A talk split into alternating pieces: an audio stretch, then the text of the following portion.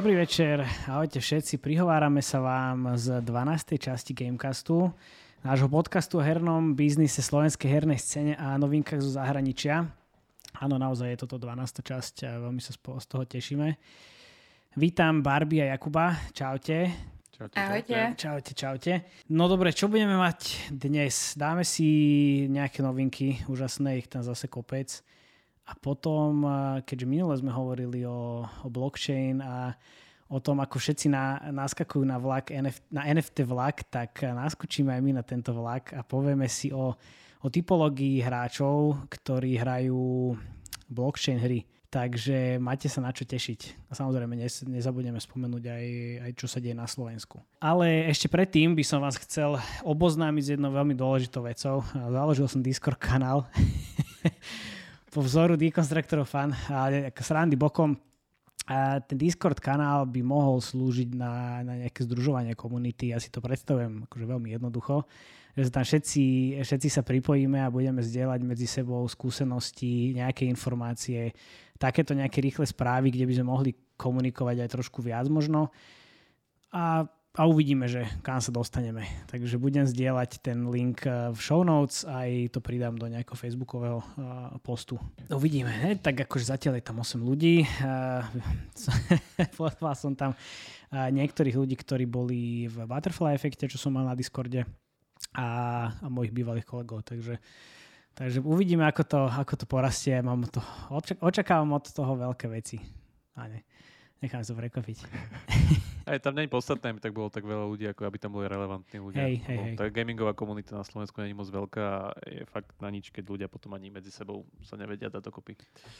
No, čiže rozmýšľal som medzi Slackom, Facebookovou grupou a Discordom a keďže Discord je, je Discord a je to viac cool a ako všetko ostatné a je to celkom easy manažovať tú komunitu tam, tak eh, vyskúšame. Prečo nie? Lebo napríklad som v tom Games Crunch eh, Discorde. Games Crunch je mm, konferencia, ktorú sme spomínali párkrát už v našich eh, veciach, čo sa dejú na Slovensku a oni tam majú dosť, dosť veľa ľudí, ale je to všetko iba ohľadom ohľadom tej konferencie, takže my sme to chceli trošku rozšíriť tak, ako sme rozširovali komunitu našim podcastom. Dobre, poďme na správy. Je ich tu aj neurekom, tak nestihneme všetko, a aby sme si to zase nekuskovali, jak naposledy. A, a a inak je pravda, že naposledy sme vám povedali, že dnes bude druhé pokračovanie, takže ha, trošku sme vás eh, trošku sme zaklamali. Trošku sme zaklamali a ideme, ideme na, na vlnu NFT. A blok, hier. dokončíme. Dokončíme ho to na... neskôr. No, nepoviem hovoriť kedy, lebo náhodou nám to niečo zase vlezie a, a budeme to naťahovať. No, každopádne. Uh, Twitch uh, launchli, alebo Twitch launchol uh, appku na Nintendo Switch. Je to, neviem, no, neviem, čo si mám o tom myslieť. Uh, hovoria ľudia, že je to celkom príjemná akože experience, ale dá sa tam iba, poz- dajú sa tam iba pozerať streamy. Neviete tam streamovať nič.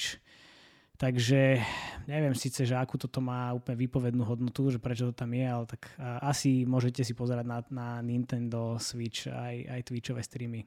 OK, dajme tomu. Posledné, čo počúvam, tak jediné, čo počúvame, že Switcha nebudú na Vianoce, lebo není dosť. Na Vianoce máme Dosť ďalšiu... dodávateľských reťazcov. tak, na, na, na Vianoce nebude ani, ani Steam Deck, čo tu máme aj v novinkách, a tak rovno môžem o tom hovoriť, že nebude Steam Deck, čo je v podstate veľmi podobné, eh, podobný device, ako je, ako je, ten, ako je, ako je Switch. Ale no, bol to taký počítač eh, do, do, dovačku, ako, ako by som to mohol nazvať a nebude... Handheldová konzola, Hej. tuším, bolo oficiálne. No ja som si to akože regi- regol a chcel som si to kúpiť, ale akože vieš, to tak z, z núdze. Som nevedel, že čo s peniazmi, tak som si povedal, že kúpim si toto, uvidíme.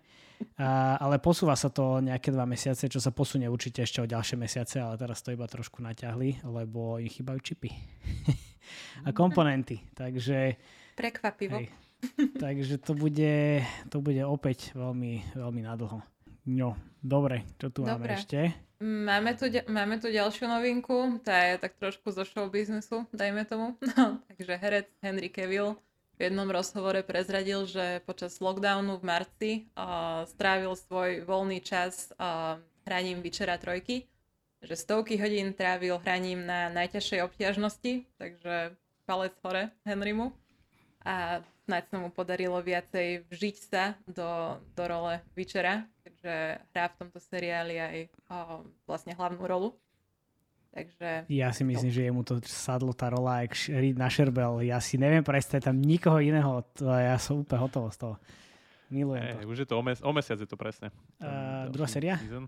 Mhm. Alebo Tuším, hej. Takže sa všetci tešíme. tešíme, no. Nie, akože hento, hento podľa mňa, akože, ja som to prešiel tiež na Deathmatchi, ale, Ale dobre ale teda. akože, inak sa to asi ani nedá podľa mňa, lebo keď to človek si fakt chce užiť, tak tie, tá obťažnosť je tak nabalancovaná, že proste tie všetky zaklínačské elixírky a tieto veci, bez nich sa to nedá proste na tomto, tak to je na tom super.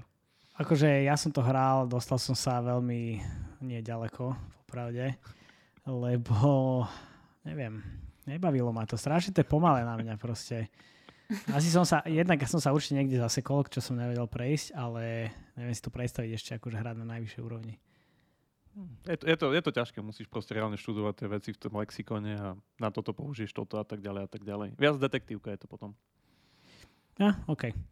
No máme tu opäť Čínu, ale tentokrát to nehovorí Barbie, ale uh, dal, som si to, dal som si to za úlohu ja.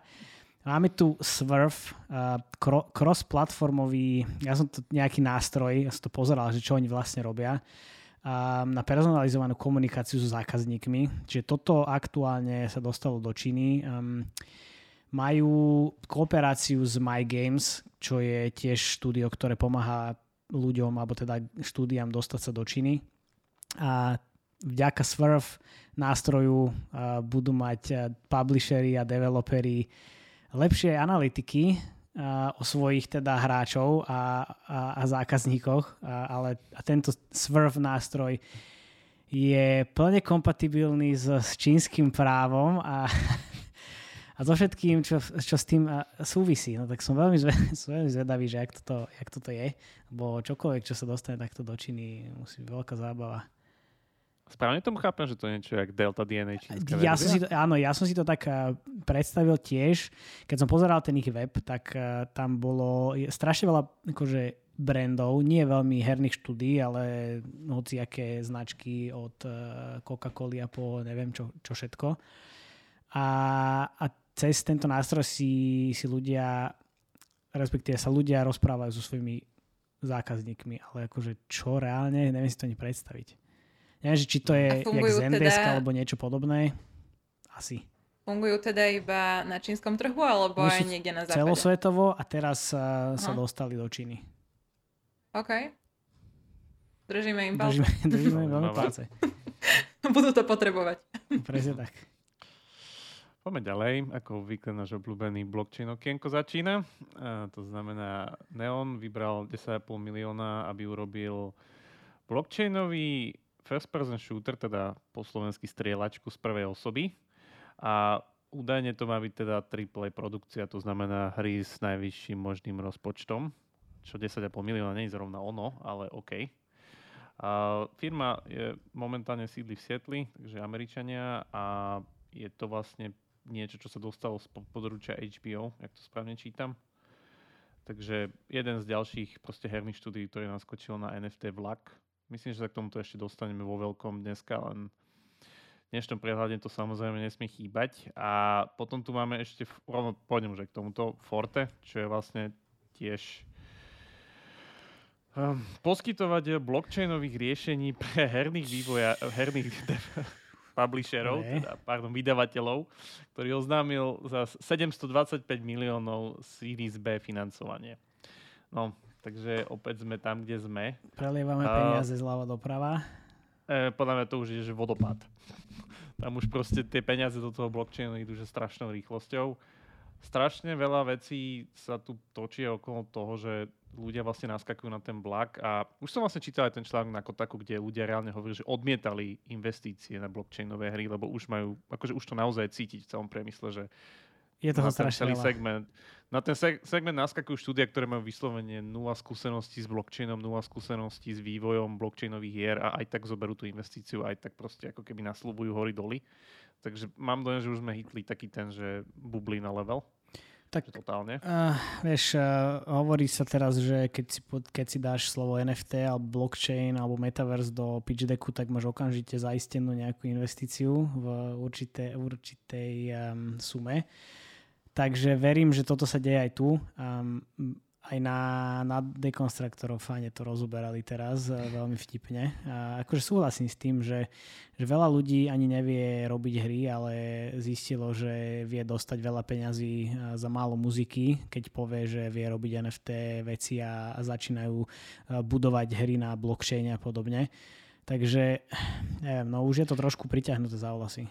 Zaujímavé bolo inak na tom, keď sme pri tom na tej dov diskusii, že tam niekto riešil, že prečo je to vlastne tak horibilne veľká suma, je, 725 miliónov.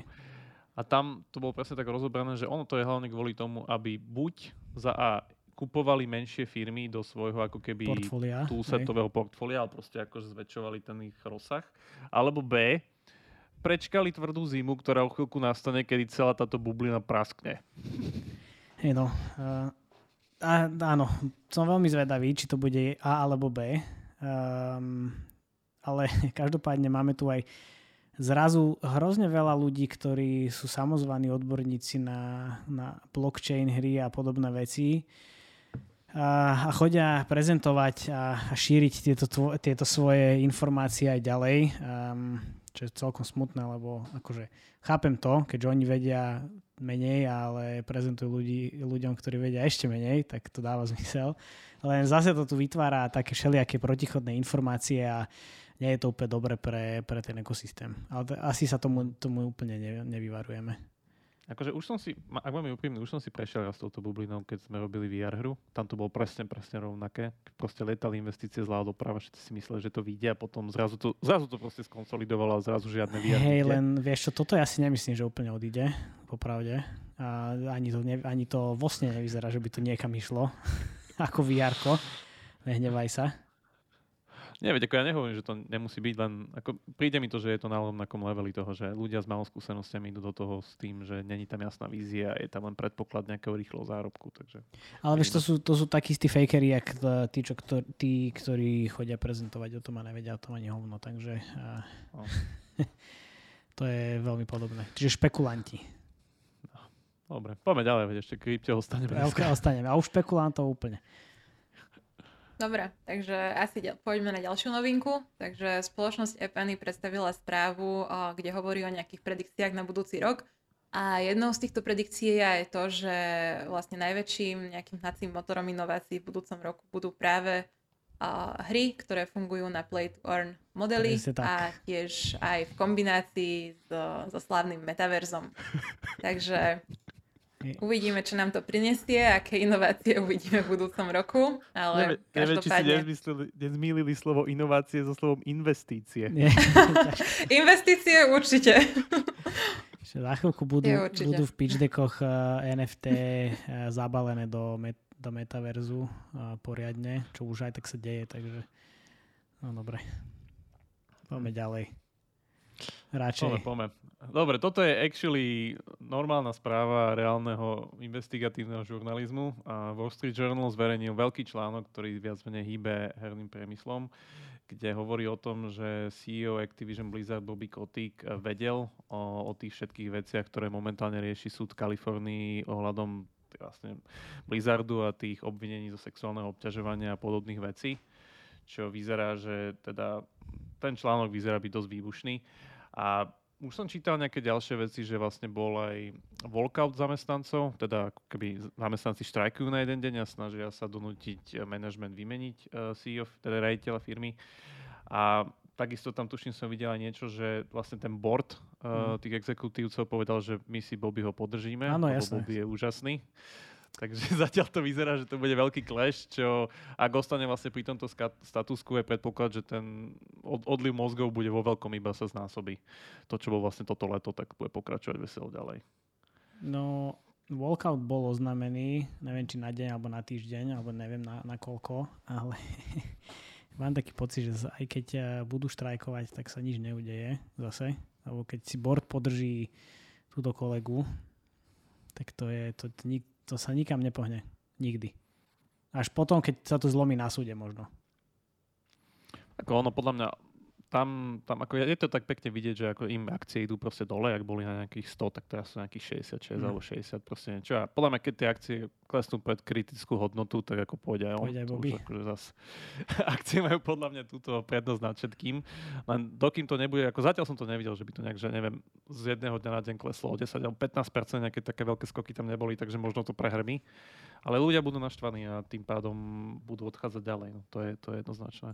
Budú. Ak odsledujeme si to na LinkedIne. Ako obvykle. V preklade to znamená, že Diablo 4 sa zase odsúva ďalej. Presne tak. Presne tak.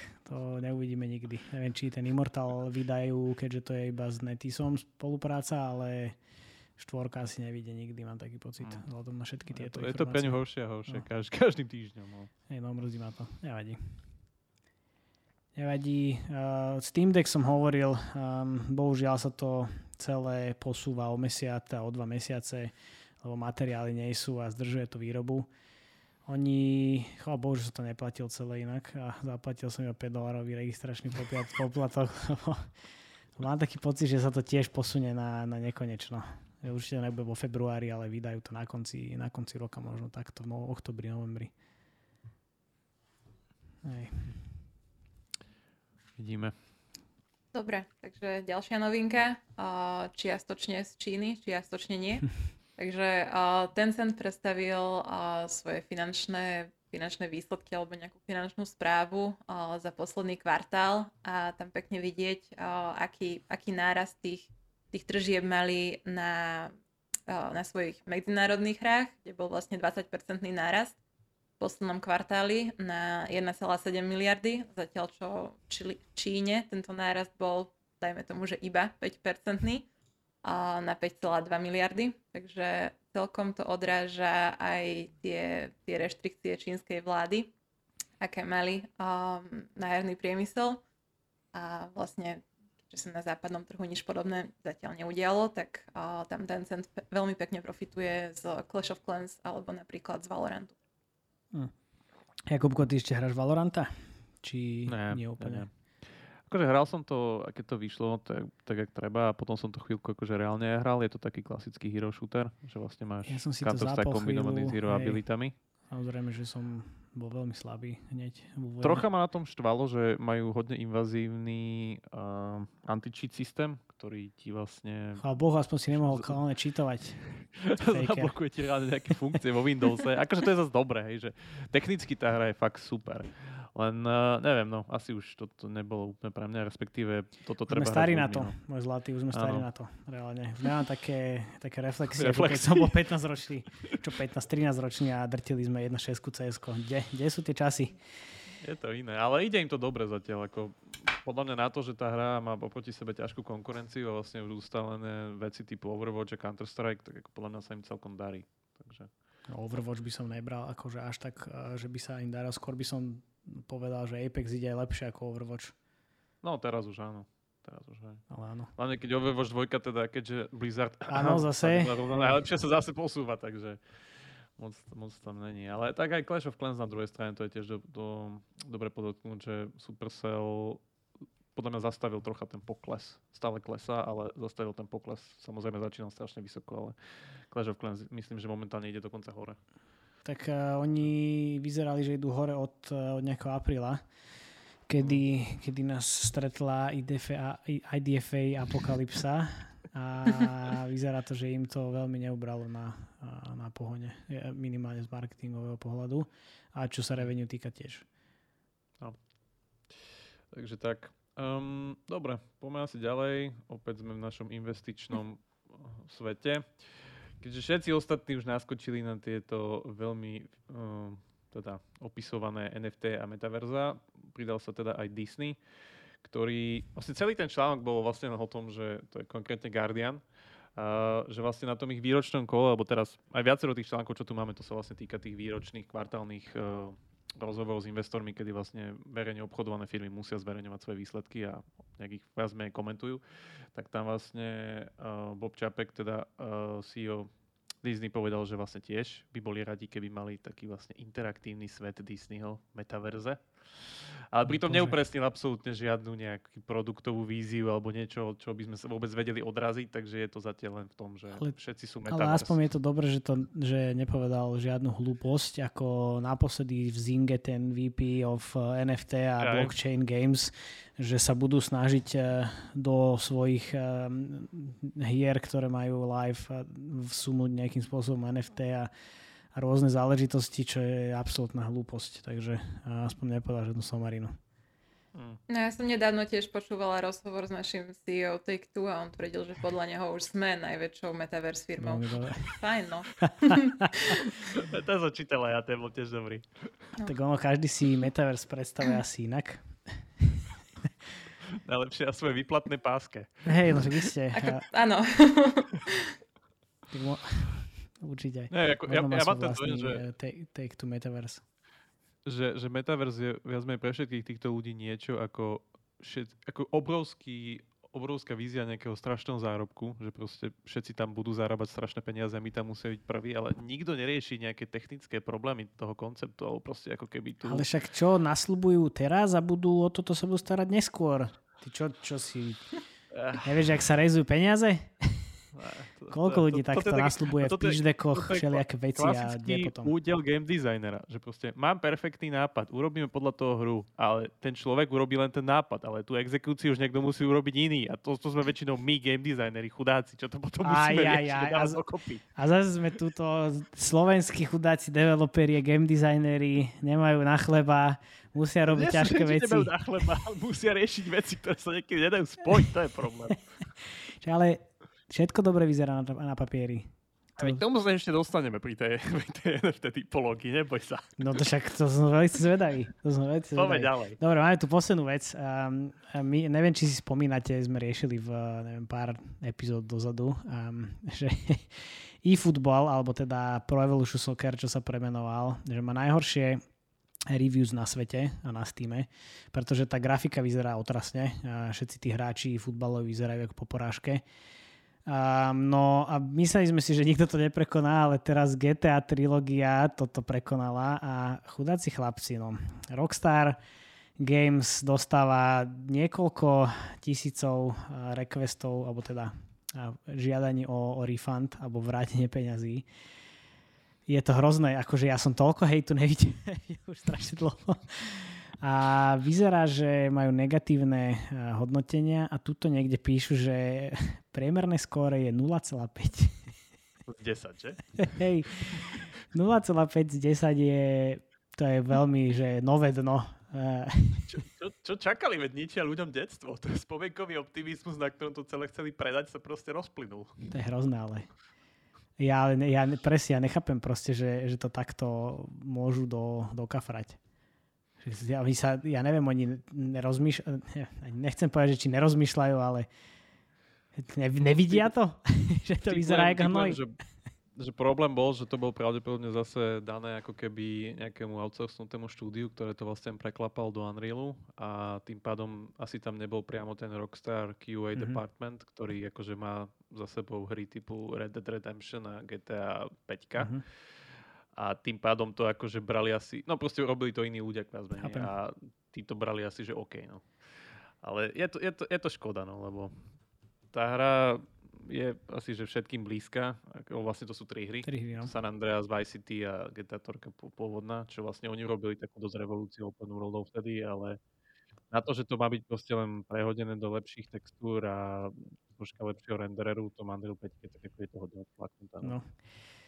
Uh, vyzerá to hrozne, no. Nevadí. Uh, ale tým outsourcingom si mi, si mi celkom nahral, lebo môžeme plynulo prejsť do toho, že čo sa dialo na Slovensku a, a, my, my sme sa rozprávali s Tomášom Rollerom, ktorý si založil outsourcingovú firmu na Slovensku v, v 90. rokoch reálne. To bolo, že, že veľká vec. Um, Tomáš vyzerá, aký mal 20 rokov, ale je to starý veterán slovenského herného biznisu. A, um, robil na novom Battlefielde napríklad. Um, tiež akože outsourcer mal tam nejaký modul, takže kľudne si, si naladíte tento rozhovor. Ja som sa veľmi dobre bavil. A, Tomáš je mega týpek. A, dosť sme sa zabavili, porozprával nám o tom, aké je to pracovať na, na filme, ako je Ready Player One alebo na hre Deus Ex a, a podobne.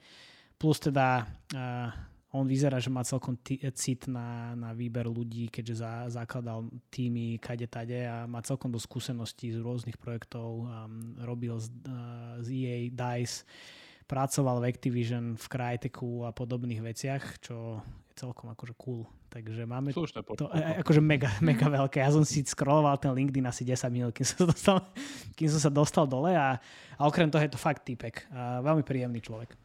Takže máme tu naozaj na Slovensku veľmi veľa zaujímavých ľudí, ktorí sú mega šikovní a, neboja sa pracovať.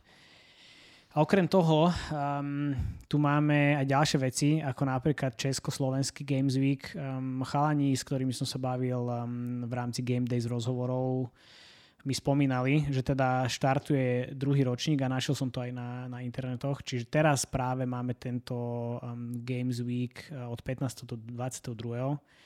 A v rámci tohoto sú stovky hier uh, z, Českého, z Česká a Slovenska uh, v nejakých bandloch, čiže môžete mať um, za lepšiu cenu dostať rôzny počet hier. A vyzerá to, že tu máme 261 hier od 116 uh, eh, game developerov zo Slovenska a Česka. Je to mega vec. Takže pozrite si to, stiahujte, podporujte slovenskú scénu a Česku samozrejme tiež. No, to... Je, je to na prednej strane na Steam práve teraz. No, presne tak. Čiže hovorili cháne, že, že to dáva celkom príjemnú vizibilitu uh, tým hram na Steam, keďže sme sa bavili o Steam marketingu. No a keď eh, že sme pri Game Days tiež, tak máme Game Days 2020 eh, prezentácie online na YouTube, takže pozrite si potom playlist v show notes. No a to sú všetko veci, ktoré nás zaujímali minulý týždeň, ale okrem toho nás zaujíma aj naša hlavná téma všakže. A síce, našli sme na internetoch um, 9 typov hráčov blockchain hier. Bol to research, ktorý robili kamaráti z návyku. Um, ak si spomínate, to sú tí chlapci a, a dievčatá primárne, ktorí rozšírili ten um, herný, herný biznisový segment o, o pár miliónov, čo sme, alebo teda pár, pár miliard, nie miliónov, čo sme tu spomínali, myslím si, že v tretej časti. A teraz sa spojili s Warner Media, mám taký pocit, a spravili tie, tieto akože persony, môžeme to takto nazvať. A keďže blockchain hry sú aktuálne a sú veľmi v kurze, takže poďme sa na to pozrieť aj my, že akí, akí hráči takéto hry hrajú, čo ich motivuje, prečo hrajú takéto hry a, a ako pristúpať možno k akvizícii. A keďže hráči môžu byť motivovaní viacerými vecami, môžu spadať do viacerých kategórií. Niekto môže byť um, nejaká kryptoveľryba, a niekto môže byť iba hráč, čo, čo hrá zábavu a niekto môže byť obidve. Takže poďme si skúsiť popísať tieto, tieto typy hráčov. Čiže najprv si spravíme taký zoznam a potom ku každému si povieme, si povieme niečo. Čiže môžeme rozdeliť blockchain eh, hráčov do takýchto troch hlavných um, kategórií. Tí, čo investujú, eh, takí, čo sú tam primárne kvôli práci a, a zárobkovej činnosti a potom tí tí, čo sa chcú hrať a, a nejak zabávať týmto. Čiže... Mal som dojem, že 8 z 9 sú to kvôli peniazom a jeden je tam kvôli zábave. Um, ono je to podľa mňa tak, akože teraz, čo ja, si, čo ja vždycky hovorím, že je, bude najväčší problém spraviť, alebo teda dostať tieto blockchain hry pre mass audience, alebo pre masovú cieľovku, lebo zatiaľ sú tam všetko iba investori a ľudia, ktorí tam buď tlačia, alebo teda sú tam primárne kvôli tomu, aby zarobili alebo investovali. A tí, tí, tí hráči, ktorí to hrajú ako pre zábavu, ja neviem, no akože niektoré tie hry majú s normálnymi hrami veľmi málo spoločné, keďže to je jeden iba marketplace a tam to končí. tam to končí. Hej, ako z toho, toho článku to vyzeralo tak, že kvôli peniazom tam sú takže všetci, ale rozdiel je v tom, ako sa na tie peniaze pozerajú. aby som ešte povedal k tomu, že hranie sa s hernou ekonomikou je samo o sebe zábava.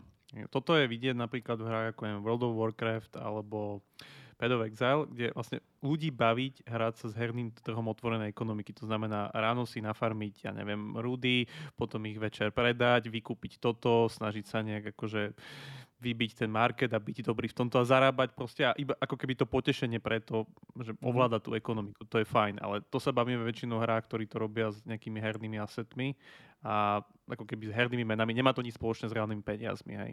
Tu sa no pozor, vlastne bavíme, pozor, že... pozor, keď už hovoríš o tom Vovku, tak tam tiež sa akože predávali sa účty a, a predmety áno, a podobné áno, veci zase pozor. Akože sekundárny trh šedý stále všade funguje, Hej. o tom sa musíme baviť. Jasne. Aj keď nemáte otvorenú ekonomiku, stále viete predať account, ak máte otvorenú ekonomiku, bude to ešte horšie, prídu boti a real money trading stránky, aj tak, to je jedno. Len chcel som tým podotknúť na to, že ako keby je zábavné samo o sebe sledovať trh a hrať sa s ním. To je super. Len tuto je to viac menej iba o tom zatiaľ, čo je, čo je ten celý model. Ale dobre, veď poďme na to. No čiže máme tu tie, uh, tie tri hlavné, hlavné typy. Čiže investori, uh, uh, ľudia, čo chcú zarábať a tí, kto, ktorí sa, chcú hrať. Čo som samozrejme povedal. Takže, takže investori sú tam krypto veľryby, ľudia, ktorí chcú byť very, veľmi early on a nejakí early adoptery. Čo ani neviem, ako preložiť popravde. Akože ľudí... No. Ja som si to skúšala preložiť, preložiť ti to, že sú to osvojiteľia, no, ale keďže by to tak no, asi, nice. asi by to tak nikto nepovedal, tak Hey, early adopters je celkom akože fajn, to, tomu rozumejú všetci a potom sú tam podnikatelia v tejto investorskej grupe.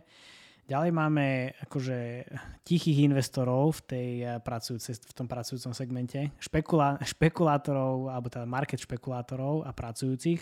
A potom v, tej, v tom hernom segmente sú gamblery, ľudia, ktorí za, hľadajú zábavu a potom eh, takí, čo si chcú len omočiť palček v tej hre. A len tak akože vyskúšať. A vyskúšať si. Čiže poďme si povedať niečo k tým, eh, k tým kryptovelerybám. Čiže kto to je, čo to je, aké sú motivácie, ako by sme možno ich, eh, ich vedeli do, do tých hier um, dostať. Čiže ten, eh, ten hlavný faktor je, že majú dosť veľa peňazí, uh, s ktorými môžu veľmi uh, ľahko ma- manipulovať a, a chcú a sú z, vla- z, z rôznych inštitúcií. Väčšinou sú to nejaké fondy alebo, alebo sú to akože VC investori a podobne. Uh, ich motiváciou je primárne mať vplyv a, alebo mať nejakú, nejakú možnosť uh, ovplyvniť celkovo tú hru a jej smerovanie. Čím skôr, tým lepšie, ideálne a ako ich tam vieme dostať? No, veľmi pravdepodobne ich vieme dostať tak, že ich títo projekty ich e, v podstate oslovujú um, a aby sa, aby sa stali nejakými investormi, aby im vedeli dať nejaký input a ovplyvniť potom to, to smerovanie celé. Čiže, čiže game týmy alebo herné týmy ich oslovujú priamo. Že to je tak, takou ako keby akvizičnou stratégiou. Správne tomu chápem, že toto sú to sa nehybeme v takom klasickom, jak máme veľryby free to play, že hráč, ktorý zaplatí na 100 dolárov, to sa bavíme o reálne nejakých akože fondoch? Určite fondoch. Akože stále je to tá istá, um, tá istá metodológia, dajme tomu, ale mm. oveľa vyššie peniaze. OK, takže pridali sme pár nul. Pár nul, presne tak. Pridali sme pár nul a okay. tým pádom sme v krypto veľryba. OK. A, akože môj, môj základný predpoklad bol, že to je niekto, kto proste investoval do Bitcoinu v 2009 a teraz manažuje portfólio niekoľkých miliónov až 100 miliónov kvôli tomu, že si vtedy kúpil za, neviem, tisíc dolárov Bitcoiny. No ono sú to väčšinou, um, zober si, že napríklad Bitcraft uh, investori, alebo teda fond, oni veľmi riešia krypto a ich akože veľa zamestnancov by mohli spadať do tejto kategórie. Napríklad Niko, ktorý je host, alebo teda moderátor toho Metacastu, s ktorými mm-hmm. sa bavím, tak on, on je akože dosť taká podľa mňa kryptová ryba. on má nakúpených okay. toľko vecí, akože od Loot Projectu po CryptoPunks a ešte neviem akých ďalších e, milión vecí a reálne, že ich má fakt veľa a minule rozprávali na Metacaste o tom, ako má NFT galériu a to bolo akože dosť veľa peňazí. Takže okay. toto sú takí ľudia, hej, že úplne, že, že chill, v živote by som to, to, to do neho nepovedal a pozri sa. A potom na teba vyťahne svoje NFT portfólio. Presne tak. A zrazu, že fú, a sánka padne. Dobre, tak uh, teda môžeme prejsť možno k nejakej tej ďalšej kategórii hráčov a to sú vlastne tí, tí early adoptory. Alebo Osvojiteľia? Vlastne tí, Skorí osvojiteľia, áno, presne tak. A takou, takým hlavným faktorom, ktorý, ktorý ich definuje, je to, že vlastne nemajú až toľko financií ako tieto kryptoveľryby, ale dozvedia sa celkom skoro o týchto dôležitých veciach a vedia si spraviť vlastný prieskum. A tiež sú nevyhnutnou súčasťou tej hry od začiatku, keďže môžu to byť napríklad aj nejakí influenceri, ktorí šíria povedomie o tej danej hre v nejakej svojej komunite, ktorú majú. A ako majú teda motiváciu títo, títo early adopters, a, takže väčšinou investujú skoro a za vlastne s úmyslom profitovať čo najviac z, potenciál, z potenciálneho rastu o, tej danej hry. To sú tí ľudia, čo a... si kúpili Bitcoin 2009. A potom.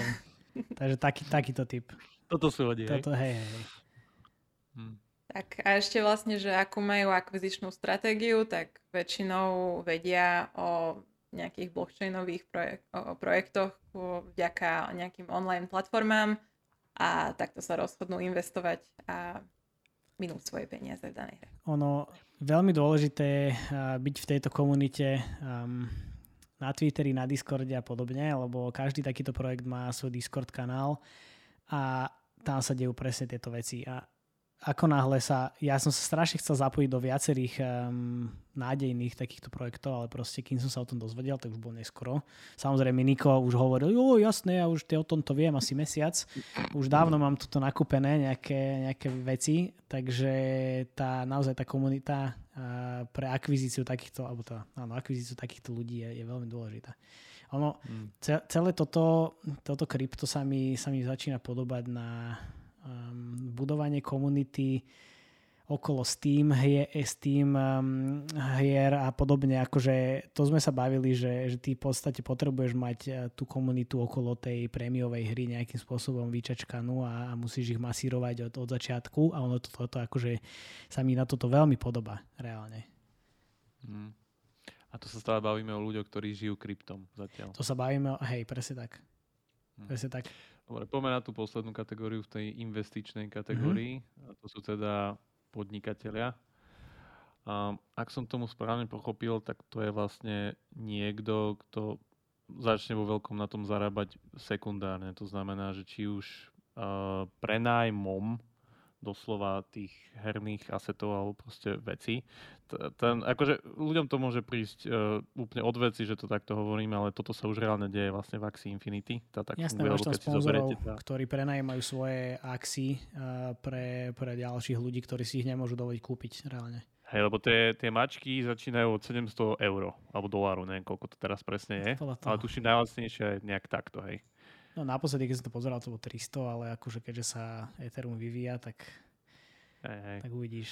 Ja som inak mal dneska call a vyzerá, že budem robiť nejaký blockchainový projekt a sa ma pýtal typeček, že príjmaš platby aj v Etheru alebo iba peniaze a že vieš čo, akože v pohode, že mám akože väčšinou peniaze na faktúre z eura, ale mám celkom dosť Ethera, takže nebraním sa ani toho, ak som sa celkom zabavil.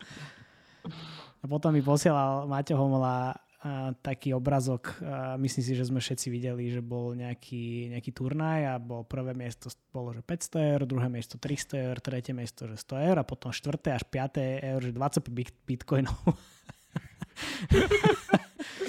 tak akože celkom pohode. Takže no, okay. verím, že, že platenie v Etere bude celkom zaujímavá vec. Určite sa tomu nebudem brániť.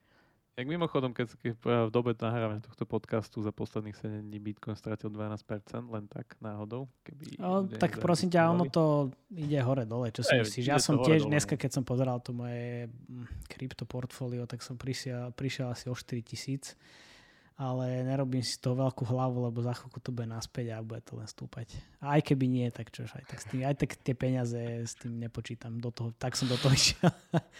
Hey, dokončíme ešte teda tých podnikateľov no. a toto sú teda vlastne ľudia, ktorí rozbehnú okolo toho svoju obchodnú operáciu a ide im o to, aby vlastne zvýšili ten svoj pasívny príjem čo najviac a vlastne začnú si to škálovať. To znamená, že keď prenajímate dve, tri témačky, tak ich chcete prenajímať 200-300 čo vyzerá, že akože není až tak ďaleko od ruky, keď sa teraz pozerám vlastne, ak funguje v súčasnosti ten Axie mhm. Infinity. Mm-hmm. A to podstatné je samozrejme, aby tá hra už nejak fičela. No. To, to je to najdôležitejšie a teda tu mám dojem, že tu si človek naozaj môže prehodiť slovo hra a Ponzi schéma úplne jednak jednej.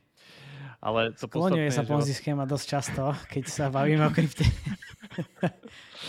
Inak pre, pre všetkých ľudí, ktorí nevedia, čo je Ponzi schéma, alebo mám že budú počuť veľmi, veľmi často s tým kryptom, to je taký jeden pán z Ameriky, ktorý založil takú fajn schému, kedy vlastne uh, peniaze ľudí, ktorí si niečo kúpili, vyplácal peniaze ľuďom, ktorým slúbil výnosy. A toto je celé založené na tom, že musí byť stále viac ľudí, ktorí sú noví a prichádzajú do toho ako tých, čo tam boli predtým. Hej, preto sa to aj zvykne volať, že pyramidová hra, až sa to raz zatrhne a kedy to proste akože vybuchne. Hej, takže... Hej, u, nás, u, nás sa to, u nás je to známe pod uh, pojmom um, OVB alebo Partners Group. tak. Takže to, takto si to vedia ľudia trošku spojiť dokopy.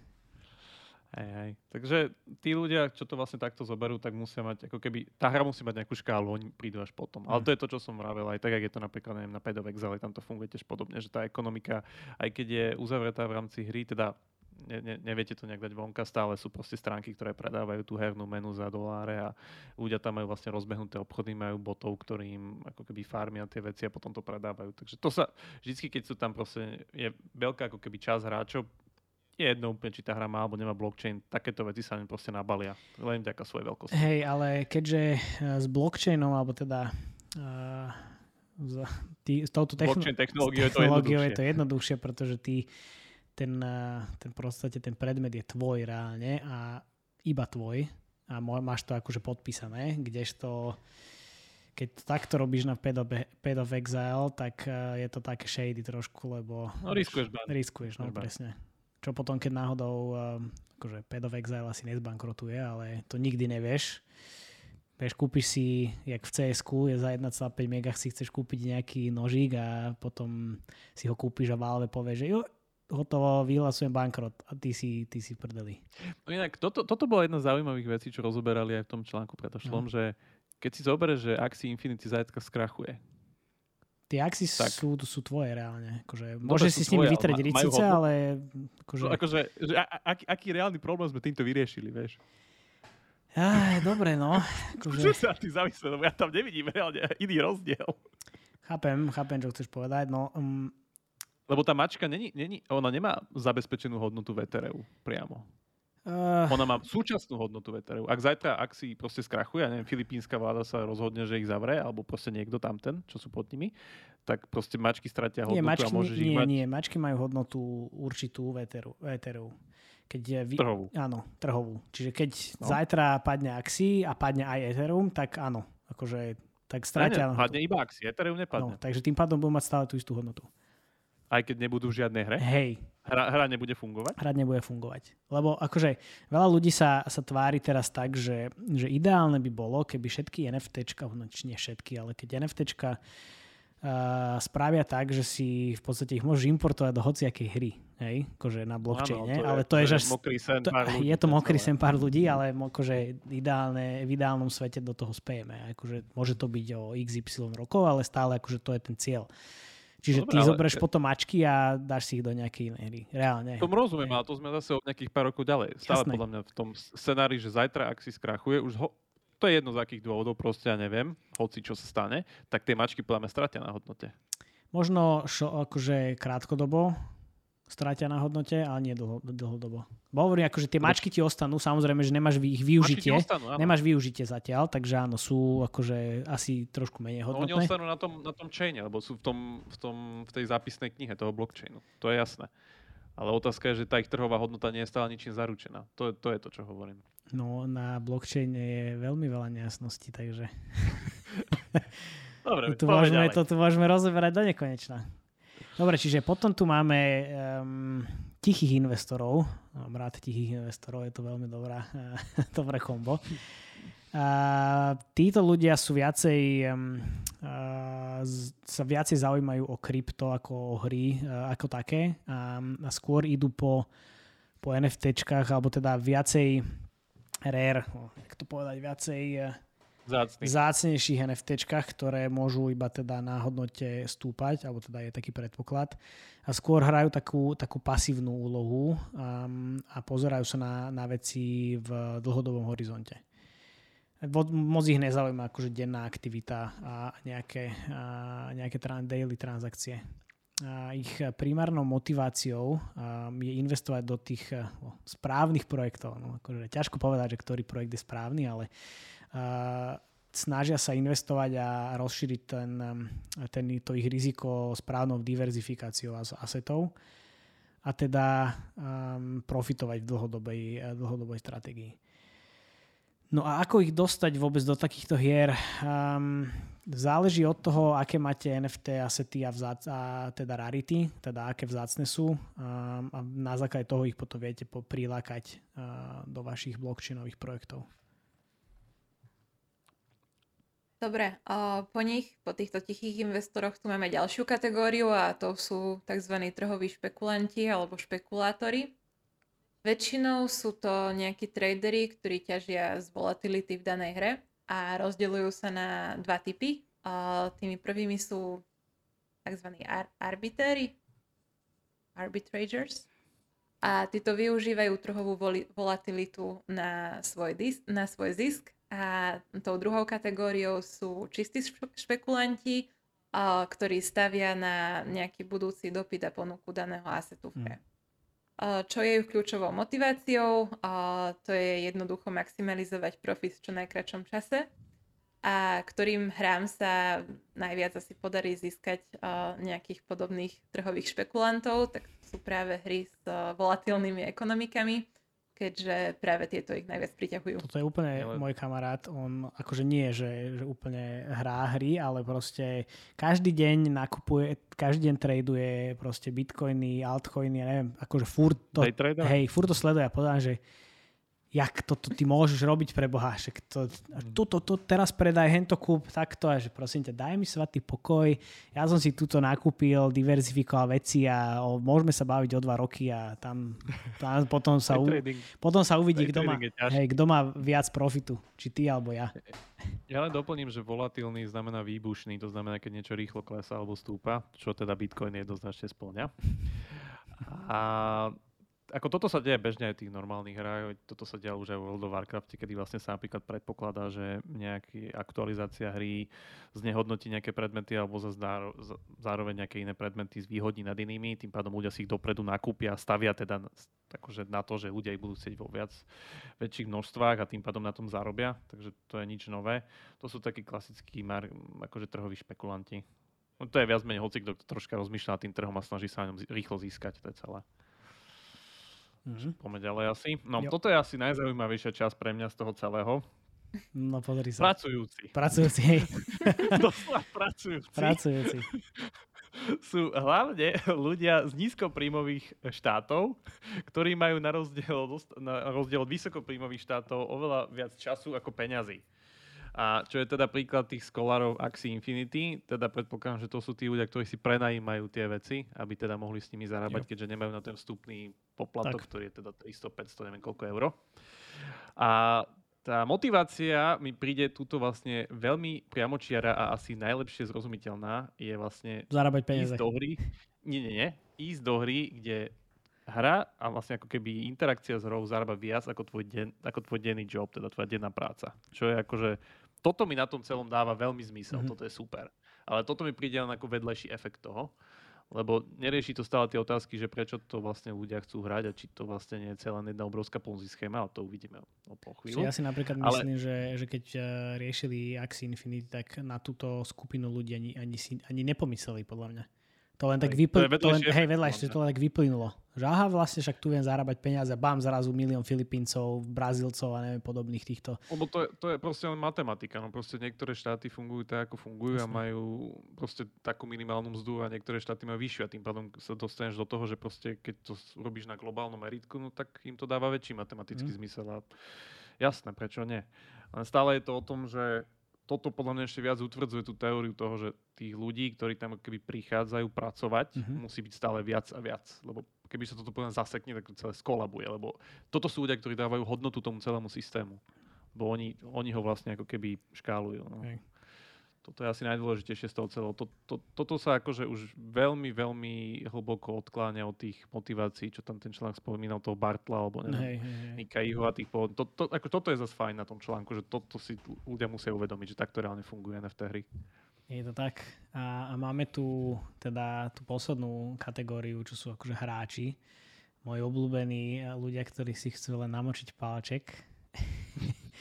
A títo ľudia sú, sú veľmi akože noví, alebo pre nich je tento pojem blockchain gaming nový a, a chcú, chcú experimentovať. Väčšinou sú to akože casual hráči, um, ktorí veľmi rýchlo skáču medzi hrami z jednej do druhej, ale teda počuli, že blockchain je cool, tak to chcú vyskúšať aj oni. Väčšinou um, nemíňajú úplne veľa peňazí, alebo teda snažia sa len tak akože omočiť ten palček a skúsiť, že čo to dá ale nebrania sa tomu, že nakoniec sa dostanú do tej ktorej kategórie. Pravdepodobne skôr do toho pracujúceho segmentu ako toho segmentu investorov. Statisticky. Statisticky to jedine tak vychádza. Um, každopádne ich, ich primárnou motiváciou je sa dozvedieť viac o tom play to earn celkovom modeli, za, začia, začať zarábať nejaké peniaze a potom po prípade um, opäť sa dostať do nejakého iného toho typu, keďže môže zarobiť toľko peňazí nakoniec, aby sa stará um, krypto veľryba. Ale to by muselo trvať asi 4 životy.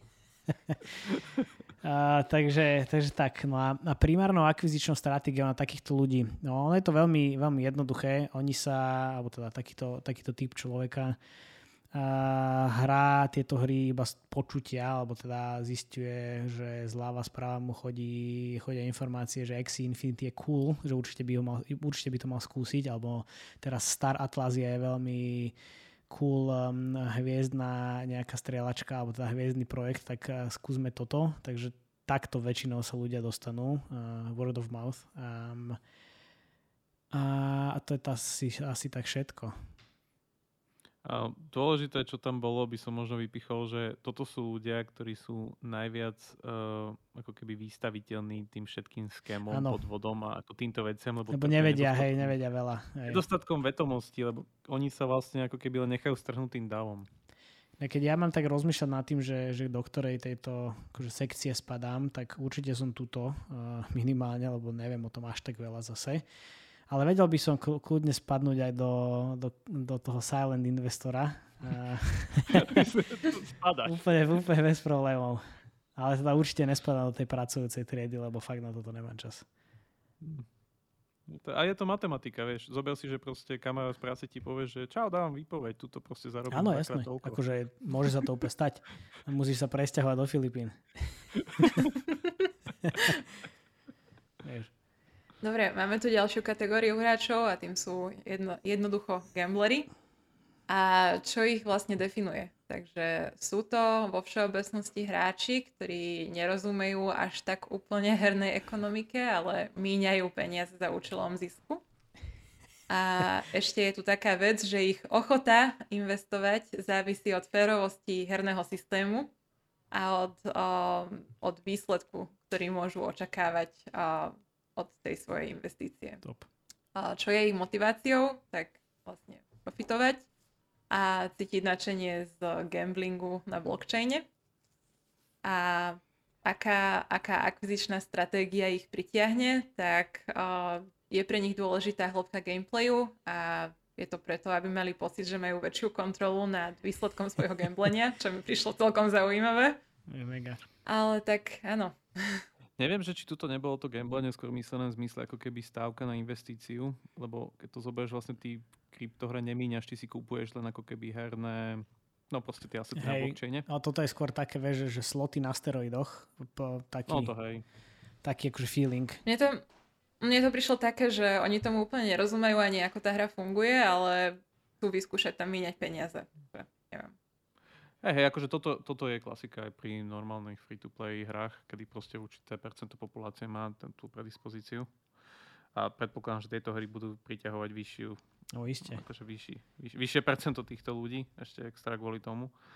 Ale hej, no, to už ide jedna ruka s rukou, rukou s týmto. Dobre, a posledné tu máme Fanseekers. Ľudia, ktorí vlastne chcú hrať túto hru kvôli hraniu. Tých musí byť asi najmenej, reálne. Ich je podľa mňa 5, slovom 5. Hej. Takže, um, hej, predpoklad je, že tie hry budú fan a že ich budú akože radi hrať, no zatiaľ som o tomto, že nepočul. Tuto akože, môžete si predstaviť taký ten uh, suchý krík na divokom západe, ak sa kotúla cez cestu. suchý krík. Ako, Ty vole. Taký ten nejaký človečik na nejakých Filipínach alebo v Indii, keď trávi neviem koľko hodín denne hraním, tak akože asi ťažko spadne do tejto kategórii, že, že je tam kvôli tomu, aby hľadal nejakú zábavu, takže... Hej, no. Toto, to, to, podľa mňa čakáme ešte na túto kategóriu. Tá kategória akože, ešte jasné, že proti, proti gustu žiadny disputát, že proste niekoho bavia hry, ktoré sú vyslovene, na tom fungujú vlastne celé, eh, čo sú typy Idle Miner alebo Adventure Capitalist vlastne Idle uh, hry, kde vlastne sa škálujú čísla a ľudí baví pozerať sa ako keby na rastúci Excelový sheet čo je fajn, ale neviem, no, tie kryptory podľa mňa troška problém s tým, že oni aj tak drvujú väčšinu svojej kapacity, nalejú vlastne do udržiavania toho marketplaceu a tých všetkých ako keby blockchainových technológií a tým pádom na gameplay a tieto veci tam moc neostala kapacita podľa mňa. Tak ešte, ešte nie sme v tej, v tej fáze podľa mňa, že sa, sa reálne ľudia pozerajú na to, aby tie hry boli zábava, ale primárne riešia to, že potrebujú mať technológiu, marketplace, hlavne pre investorov nejaký, nejaký in, in, zaujímavý um, počet transakcií za deň, aby, aby zistili, že tam nejaká likvidita naozaj je. Takže to je primárny, primárny cieľ aktuálne a potom postupne sa dostaneme možno aj do toho, že by, že by ľudia sa mohli, mali aj čo hrať. mm. Zaujímavá typológia, rozhodne to fajn pospisuje ten súčasný stav uh, eh, NFT hier, že vlastne aký, aký, aké veci tam momentálne človek nájde. Myslím, že toto sa bude ešte možno časom meniť, alebo to proste celé spadne, neviem. Lebo fakt 8 z 9 je tam viac menej len kvôli tomu, že... Že peniaze? Keby, hej, že, ani nie, že peniaze, ale proste tá vidina toho, že krypto je niečo, čo kvázi rastie strašne rýchlo a preto tam musia všade byť kvôli tomu, že inak zmeškajú vlak, taký ten klasický... NFT, NFT vlak z minulej časti. Hej, pre, presne tak, takže neviem, no akože je to fajn, veď ako všetky Nebuď taký skeptický pre Boha. A bude musieť byť, bohužiaľ. Ja, lebo máš VR toto... skúsenosť, tak teraz už si skeptický voči všetkému no, no, ja som bol skept, skeptický, ale kdeže? Ja som bol skeptický u vr len m, mm, príde mi to také, že aj, neviem, napríklad ten článok, čo som čítal, ten bol mm. taký fakt pekný, že bol tam taký triezvy náhľad na to, že tá technológia nerieši zase až tak strašne veľa vecí v tom hernom priemysle. Že, že keď si zoberete, že vlastne vy napríklad urobíte nejaký asset, hej, ktorý je neviem aký dobrý a teraz ho predáte a vlastne ten asset má len jeden človek z toho celého player baseu. Hmm? Že nikto ostatný ho vlastne nemôže ani použiť alebo proste nejak akože ho vlastniť alebo Jasné, niečo. ale môžeš ten asset predať a vieš, keď vyhypujú, zase dost, dostať viacej peniazy. Čo? Hej, hej, len ako, ako keby ja, ja si snažím sa predstaviť nejaké ako keby game designové mechaniky, ktoré to... Lebo napríklad, hej, príklad, hej, že technológia posúva dopredu herný priemysel. Hmm. Clash Royale, hej Clash Royale spravil to, že urobil perfektný synchronný multiplayer, to znamená dvaja naraz môžeme hrať proste cez celý svet. Dobrý Barbie, ak sem dáva ten, tú minulotýždňovú inováciu, čiže to tu on začal tú žánrovú, žánrový vývoj, už, už no, sme tu. Ale, ale, cháp, ale chápeš, vidíš to, hej, aj, aj, aj, aj napríklad to, čo spravil Supercell, že prehodil hry z browseru na mobil. Aj to je akože inovácia. Ale ja zatiaľ stále nevidím nejakú, akože áno, jedinú inováciu, ktorú vidíme, že perfektne sa s tým dajú točiť prachy, akože na, na tom NFTčku. ale zatiaľ tam nevidím inováciu, čo sa týka herných mechaník, alebo ako keby nejakých nových možností, ktoré to otvára. Hej. Nevidíš to zatiaľ. Zatiaľ to nevidím. Zatiaľ to nevidím. Hej, no. Ja to nemusím vidieť, veď akože to... Ale ja, jasne, však ja... Všetko múdro sveta, ale chápeš, že máš tam jasné veci, kde, kde je to vidieť napríklad, aj keď si človek predstaví, že jak vznikol Doom napríklad. Mm. Že Doom je jedna z prvých hier, ktorá reálne spravila to, že ty si chodil ako keby v 3D prostredí. A čo ti otvorilo zase nové možnosti, že proste, keď si predstavíš, že predtým tie strelačky vlastne fungovali úplne inak. Hej. Hej. Takže toto považujem za nejaké ako keby tie technologické inovácie, lebo to zrazu počítače utiahli, ale túto zatiaľ neviem, či sme úplne v tomto. Necháme sa prekvapiť. Uh, pozri, keď budeme sa môžeme sa o rok uh, rozprávať na túto tému a uvidíme, že, že kam sa to posunulo. Ja budem veľmi rád, keď sa, keď sa k tomu vrátime. Bo určite ver tomu, že, že 2022 o tomto sa budeme baviť viac a viac. Uh, ja to naozaj predpokladám už aj z toho UA alebo toho marketingového hľadiska, že keď si zoberieš, že toto všetko je zatiaľ že web-based a nie sú tam žiadne apky a, a my, starí ľudia, veteráni z UA, a si spomíname na, na web-based kampane, ktoré bežali 8-9 rokov dozadu, kdežto teraz akože UA manažery mladého, mladého charakteru takéto veci nemajú, nezažili. nezažili, nemajú to úplne ochytané, takže môžeme z tohoto ťažiť celkom. Si nehovorím, že to úplne bude akože že veľká výhoda, ale ja sa na to napríklad veľmi teším a chcem určite be, bežať nejaký, nejaký takýto projekt, takže dúfam, že, že na budúci rok už budem dostať výplatu VTRU.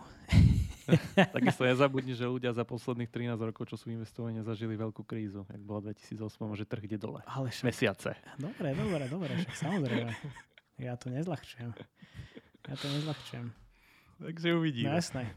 No dobre, ja si myslím, že, že máme všetko na dnes asi nejaké posledné slova na túto tému alebo na nejakú, na nejakú inú tému, ktoré by sme chceli... Uh, dáme si tie žánre na budúce? Nech ľudia len vedia, alebo sme to tak utli.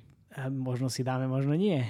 Ale nie, môžeme si dať, môžeme si kľudne dať tie žánre na budúce, aby sme sa tam posunuli a, a potom si dáme, môžeme si dať ešte ďalšie iné veci, lebo napríklad Ondro uh, písal, uh, že by sme sa mohli venovať uh, celkovo akože motiváciám hráčov a ako si určiť persony a podobné veci. Čiže tuto sme to trošku na, načrtli v blockchaine, ale mohli by sme sa tomu venovať aj potom v podstate pri normálnych hrách. Normálnych. Môžeme, môžeme, Pri mobilných som, hrách. hlavne, hlavne rád by som to posunul už potom do nejakých tých novších typológií, lebo toho Bartla cituje vlastne každý Ježiš, to jasné. doprava, ale Máme tam veľmi pekný, pekné motivátory z Quantic Foundry a podobné veci. Presne. je tam toho celkom dosť, čiže um, môžeme to trošičku updatenúť. Bartla, No. Bartlova, hej, tá, tá, ten, tá, tá matica je akože 500 ročná už. No dobre, super. Ďakujem veľmi pekne. Barbie, Jakub, prajem ešte príjemný, príjemný večer a ďakujem vám aj naši milí posluchači, že ste to s nami opäť vydržali a nalaďte si nás aj na budúci týždeň. Ďakujeme, čaute. Ďakujem. Čaute. Ďakujeme, čaute.